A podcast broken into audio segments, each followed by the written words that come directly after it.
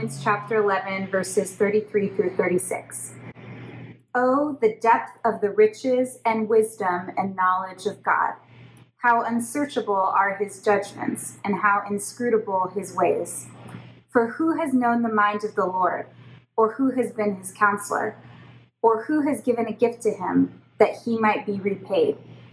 For from him, and through him, and to him are all things. To him be glory forever. Amen. Let's pray and uh, we'll dive in. Heavenly Father, thank you, God, uh, for technology, um, as frustrating um, as uh, diverse, uh, uh, not diverse, as as divisive and um, distracting it could be. Um, here it is, being a blessing to us. Uh, and so, Lord, I pray for my mind and my focus that it would be wholly on you, Lord, um, and that you would go to work, God, that you would transcend technology and time, and that the Spirit would uh, empower this sermon to soften hearts and open eyes that we would see you as more glorious than ever before. It's in Jesus' name I pray. Amen. Uh, so, Kelly and I were in the car with the kids one afternoon, and Evangeline asks, like, the question. She goes, Daddy, where do babies come from? And Kelly and I kind of give each other that look, and, you know, what do you do? Uh, b- before either of, of, Kelly and I could respond, Levi, no, I'm sorry, Madison pops in and she's like, I know where babies come from. Babies come from mommy's butt. And like we all just start dying laughing. Uh, and you know, honestly, at one point, I'm like, man, I mean, that's close enough. Like, I, I don't have to explain it now. Uh, but to my better judgment, uh, decided to go ahead and start explaining where babies actually come from. And uh, after giving my five minute spiel about the birds and the bees, there's this kind of long pause, like it's sinking in, and all of a sudden, uh, Levi starts dying laughing. And He's like, ah, and we're like, what's so funny? He's like, Madison, one day you're gonna have to push a baby out. And like the girls are like, no. And we're just, it's funny. So now, of course, Levi, being the brother, loves to remind the girls that one day they're to be pushing babies out of their situations. Uh, this is the way the Navarros did the birds and the bees. Uh, but anyway, when we were all done with the birds and the bees, Evangeline had a follow up question, and she asked, So then, Daddy, where does God come from? And there I was explaining the aseity of God on Antonio Parkway. Uh, here's the thing about that question the questions about origins are some of the most important questions we could ask in life. Like, and here's the thing everybody at some point in some sort of way wonders, right? Like theologians, apologists, uh, astrologists, stay at home moms, salespeople, baristas. My six year old daughter, at some point, all of us are asking the cosmological question where did it all come from? That's, that's what that question is basically asking. Where did God come from? And the question isn't just like curious information. It's not a random bit of knowledge that's fun to talk about, but it's not totally applicable to life. Like, you know, the origin of tacos, which, by the way, is both Middle Eastern and Hispanic. The flatbread tortilla became, the flatbread became the tortilla. Anyway, it doesn't matter the origins of life and God are not like the origins of tacos. Uh, it's not trivia. It's not like Joe and I talking about the what what Star Wars trilogy is the best one, or it's not like Kelly and Ryan having a discussion over like what team is better, the Patriots or the Chargers. Uh, you know those those things aren't actually they don't matter to life unless you're Ryan Autry, then they probably do. Uh, the thing is, is that for Evie's question, where did God come from? The answer to that question has huge implications on how we live our lives, how we work, how we treat one another, and our pursuit of happiness. Like what you believe about life, it matters.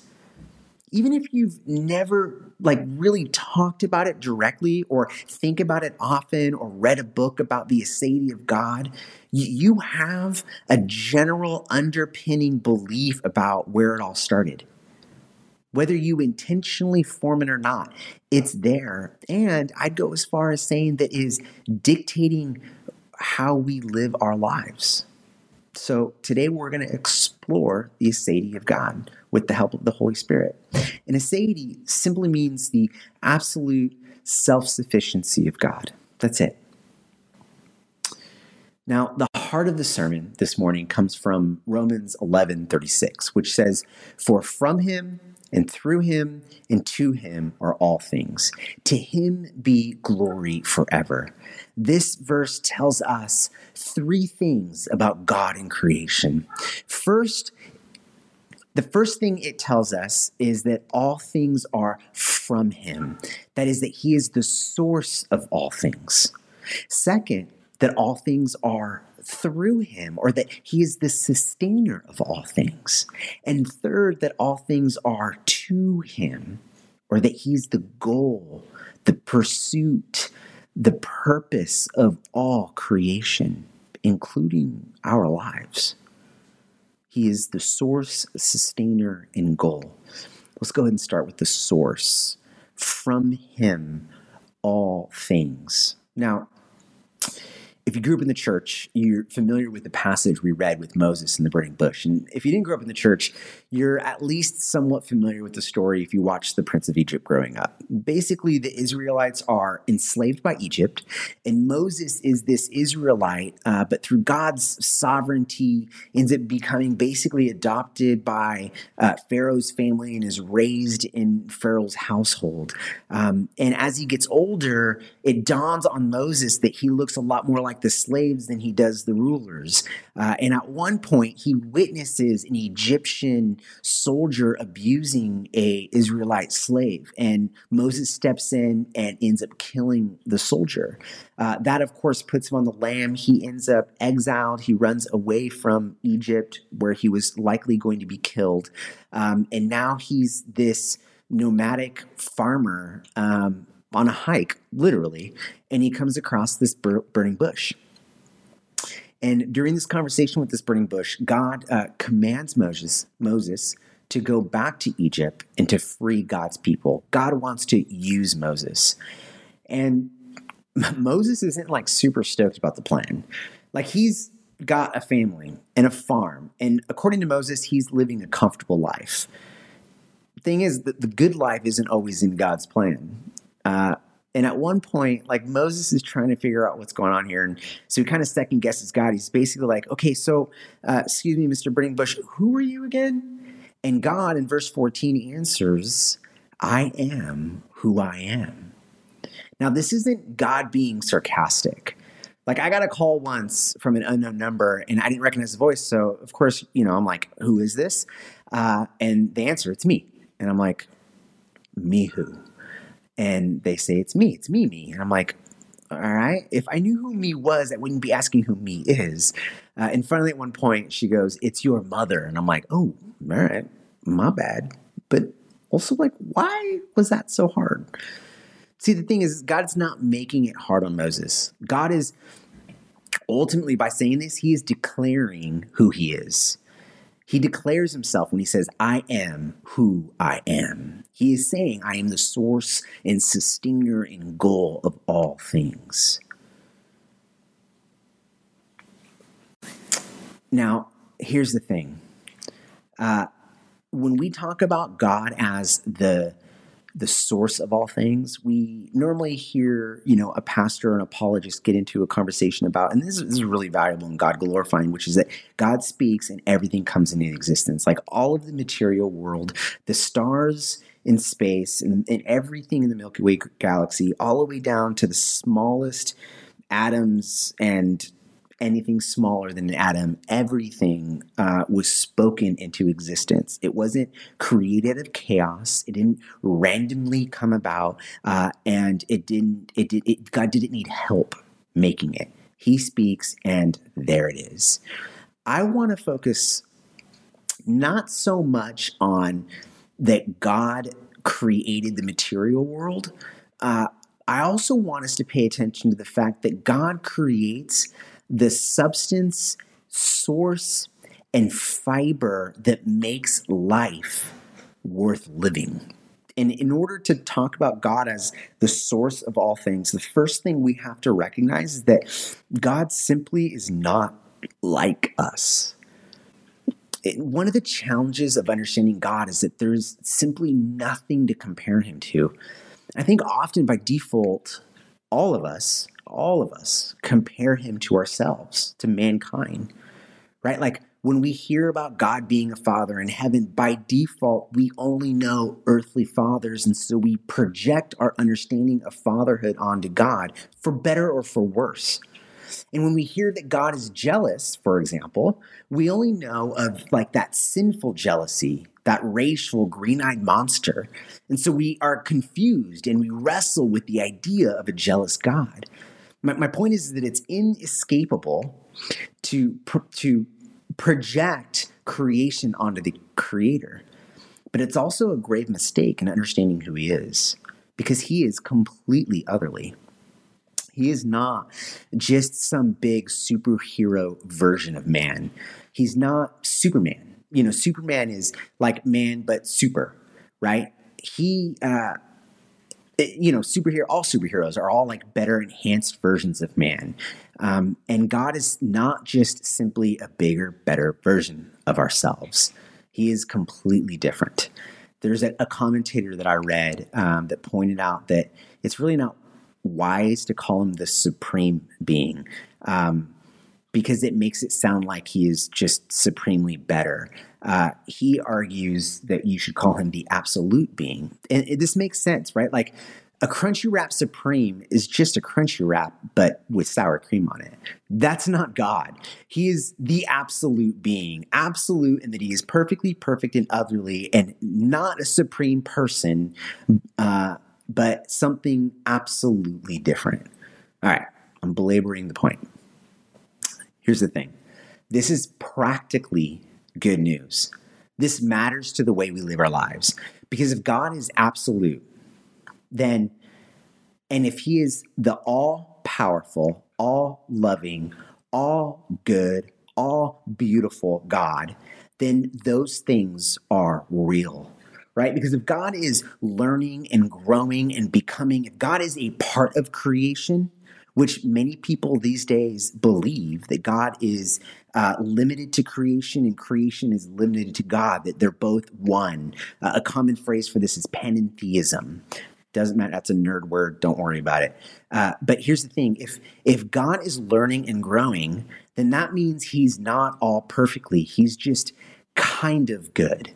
And a kind of good God is not a great God at all. But we can have hope because He is perfectly good. Uh, he is perfectly beautiful. And when He speaks, He speaks truth. That tells us that things like love uh, and beauty and truth are real things. I, I went way off topic there, so I apologize. Um, but I do, I just, I guess I just want to make sure that we recognize um, that we have a source of perfection and truth. So I want you to, I want, I want us to like really I feel like I'm being very philosoph- philosophical here. Uh, maybe I've been reading too much in quarantine. I apologize for that. Um, let's do this. I want you to imagine that you're a sailor and then you're caught in the middle of a storm at sea. And the captain turns to you because you have the compass and he asks you where north is. He, he needs to sail you guys back to the harbor. So you pull out your compass and the arm is spinning in circles and it won't stop. The captain urges you, like, where is north? And you look up and you're like, I don't know. Like, we're lost, right? If God is not the absolute being of truth, beauty, of goodness, if He is not perfectly true, perfectly beautiful, and perfectly good, then we are all lost. The good news of God saying, I am who I am, is that those things are real. And we can hold fast to that in a sea of uncertainty, in storms of despair. Like when we don't know the difference, here it is. When we don't know the difference between fake news and important news, between fact or fiction, you can rest knowing that God is absolute, that He's our only source of never failing truth. And even though we don't know what's going on, an all powerful, all sovereign, all good God does, and He still rules and He still reigns. And that's good. Or let's let's put it like this.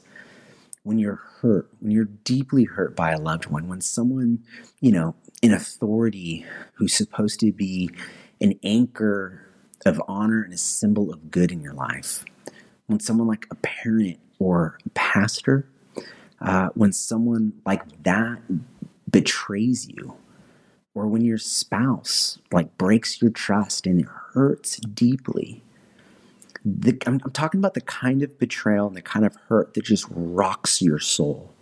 Like that deep wound that makes you question all that you know about yourself and the world around you. I know that that some of us have experienced that from pastors and parents and other people. Here's the thing about the aseity of God that those people and those actions are not a representation of God. Right? He will never betray your trust. And what that person did to you changes nothing about who God is and his love for you.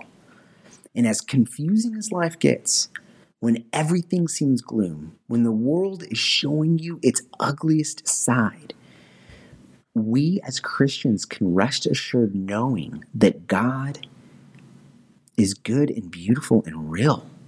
And He is the source of those things. And so that means truth and beauty and goodness reigns.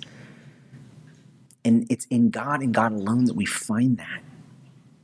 When everything else fails, the, the God, God's aseity is the only way we can hope in the idea that in the end, love wins because God wins.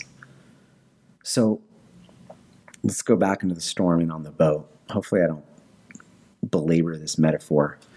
Uh, but when the waves are crashing over you and the thunderclap shakes and reminds you how small you are, you've got a compass. You know the way home. God is your North Star and your safe harbor. God is the source of all creation, of you and in me. He's the source of the storm, even. We learned that in uh, our study of Jonah. He's the source of the storm, which means maybe he sent it to get your attention, to, to see his beauty and goodness in a way that you've never seen it before. It, it all reminds me of Psalm 90, which says, Lord, you have been our dwelling place in all generations. Before the mountains were brought forth, or ever you had formed the earth and the world, from everlasting to everlasting, you are God. He is the source and He is the sustainer. And lastly, He is the goal of all things. Again, I'm gonna I'm gonna abuse the metaphor. Without uh, a working compass, we are lost. So again, you're in the boat. It's storming um, and you grab that compass. You found it, you have it, but now when you look at it, north is pointing right at you. So you think north is behind you, you turn around, and the compass spins again. And it keeps showing you that north is right at your chest, right? That's not good news. The compass isn't working. It's not helping you. The captain's yelling, Which way do we go? And you're like, Compass isn't working. I don't know. Here's the point if God is the source and sustainer of love, of peace, of beauty and goodness, then to know those things, to know love and to know true peace and goodness, we have to know God. Which brings us to our last point, which is that knowing God is the greatest fulfillment we could ever have in life. God is the goal. Uh, I think many of us live as though, me included sometimes, um, probably more often than I want to admit, Uh, many of us live as though God plays some small role in our happiness, smaller role than he actually does, right? Like he's important to your happiness in the same way that maybe a barista is important to your uh, having a good morning. Like God's basically there to serve you. Um, and the narrative, of course, is like you don't really find happiness in God, you find true happiness in yourself. Once you're at peace with yourself, once you live your true life, then you will be authentic and happy. And so we have in phrases and industries surrounded by the phrase self care, me time, living my truth. Uh, that's Oprah's phrase live your truth, speak your truth. Um, I think it's important to unplug from the world around us and get rest. Like we are overwhelmingly busy and overwhelmingly distracted. And we need to focus on our spiritual, physical, and mental health probably more than we, most of us, normally do. But here's what's interesting about this weird moment in history that we're in right now right? Just a few months ago, everyone talked about how much we need more rest, how we need to focus more on ourselves. And now that we are on lockdown, we have more rest and more time than ever before. And yet, so many of us are restless. And on one hand, we're happy to be home, but on another, we're like caged animals. And it's because I believe, and I think the scripture shows, that the best form of self care is not focusing on self, but focusing on God. This is what J.I. Packer says. What makes life worthwhile is having a big enough objective, something which catches our imagination and lays hold of our allegiance. And this the Christian has in a way that no other person has. For what higher, more exalted, and more compelling goal can there be than to know God? Here's the thing we all want to be happy in life. And most of us want to be better versions of ourselves. But becoming a better version of yourself means not tapping into more of yourself, but more of God, inviting Him into who we are. After all, that is what it means to be Christ like. Like you could say that being more Christ like means being more like who you were meant to be, an image bearer of the absolute being. Uh, the late R.C. Sproul makes a great point that we aren't really human beings uh, because we're never just being. Like we're always becoming something. You are always changing, right? Think about right now. You are not the same person you were when this sermon started. Not because the sermon is is going well. Uh, but because you've thought and experienced and heard things for better or worse that you did not think experience or hear 10 15 20 minutes ago. And so therefore you're never who you were. It's uh, it's like the saying you can't stay, step into the same river twice right? And so with that said like you're not really a human being rc says that you're more like a human becoming. You're always becoming something. So the question is what are you becoming and on the other hand, we've got God, who is the absolute being. And he is simply being because he is not changing or growing or experiencing anything new. He has always been, he always will be, and he is all knowing and all powerful. So, what are we becoming? Are we becoming more like Christ, the ultimate being? Right? You were created as an image bearer. And the scripture shows us that to be to be human is to be like Christ. You are either becoming more Christ-like or you're unraveling. And honestly, this is this is the scariest depiction of hell to me that we find in the scriptures. It's not the fire and the brimstones uh, it's not the suffering and the gnashing of teeth that, that scares me as much as the idea that that by rejecting God, we're rejecting the very thing that makes us human. Right? Like by rejecting God, we reject everything that gives us hope in life and meaning and value in the world. We are God's prized possession made in his image, the image of the invisible God. And by rejecting his glory, for self glory, we reject it all. And so that scary, hellish picture that I'm thinking about comes from Romans. It's not the lake of fire. Uh, rather, it's the unraveling of being an image bearer. It's becoming less and less like God and continually rejecting Him. Here's what Romans 1 says. And just notice how it's like the unraveling of all things that makes life worth living. For although they knew God, they did not honor Him as God or give thanks to Him but they became futile in their thinking, and foolish hearts were darkened. Claiming to be wise, they became fools and exchanged the glory of an immortal God for images resembling mortal man. That's self glory. It goes on later on to say, Therefore, God gave them up to the lusts of their hearts because they exchanged the truth about God for a lie and worshiped and served the creature rather than the Creator, who is blessed forever. And then it goes on. And since they did not see fit to acknowledge God, God gave them up. He hands them over to debased minds to do what ought not to be done. He's basically saying, You want to be anti Christ, right? You don't want to be Christ like, you want to be something other than Christ. That is probably a more a better understanding of what that means. You want to not be like me, here, take it. You can have the unraveling uh, of all that's good, beautiful, and true. So anyway, it says uh, he gives them up to debased minds to do what not ought to be done, and they were filled with all manner of unrighteousness, evil, covetousness, malice, full of envy and murder and strife and deceit and maliciousness. They are gossips and slanderers and haters of God, insolent, haughty, boastful, inventors of evil, disobedient to parents, foolish faithless, heartless, ruthless, though they know God's righteous decree that those who practice such things deserve to die, they not only do them, but give approval to those who practice them. It's the unraveling of what makes you human.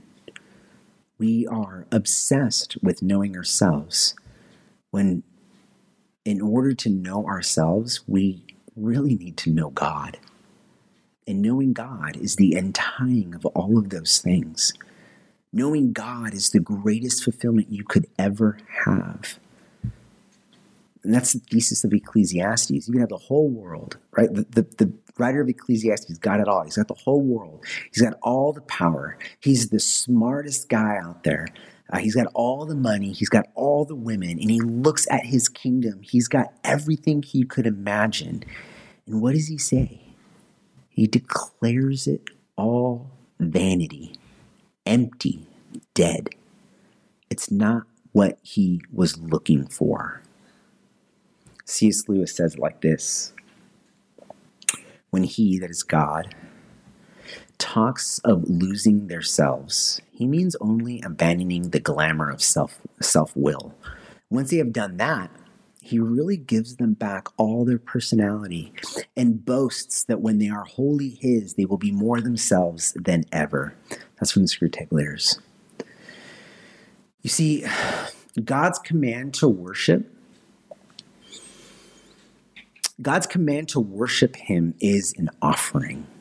He's saying, Give me your life so that you will have true life. This is what the Bible means when it says to lay down your life so that you will find it. When God demands glory, He is offering you joy.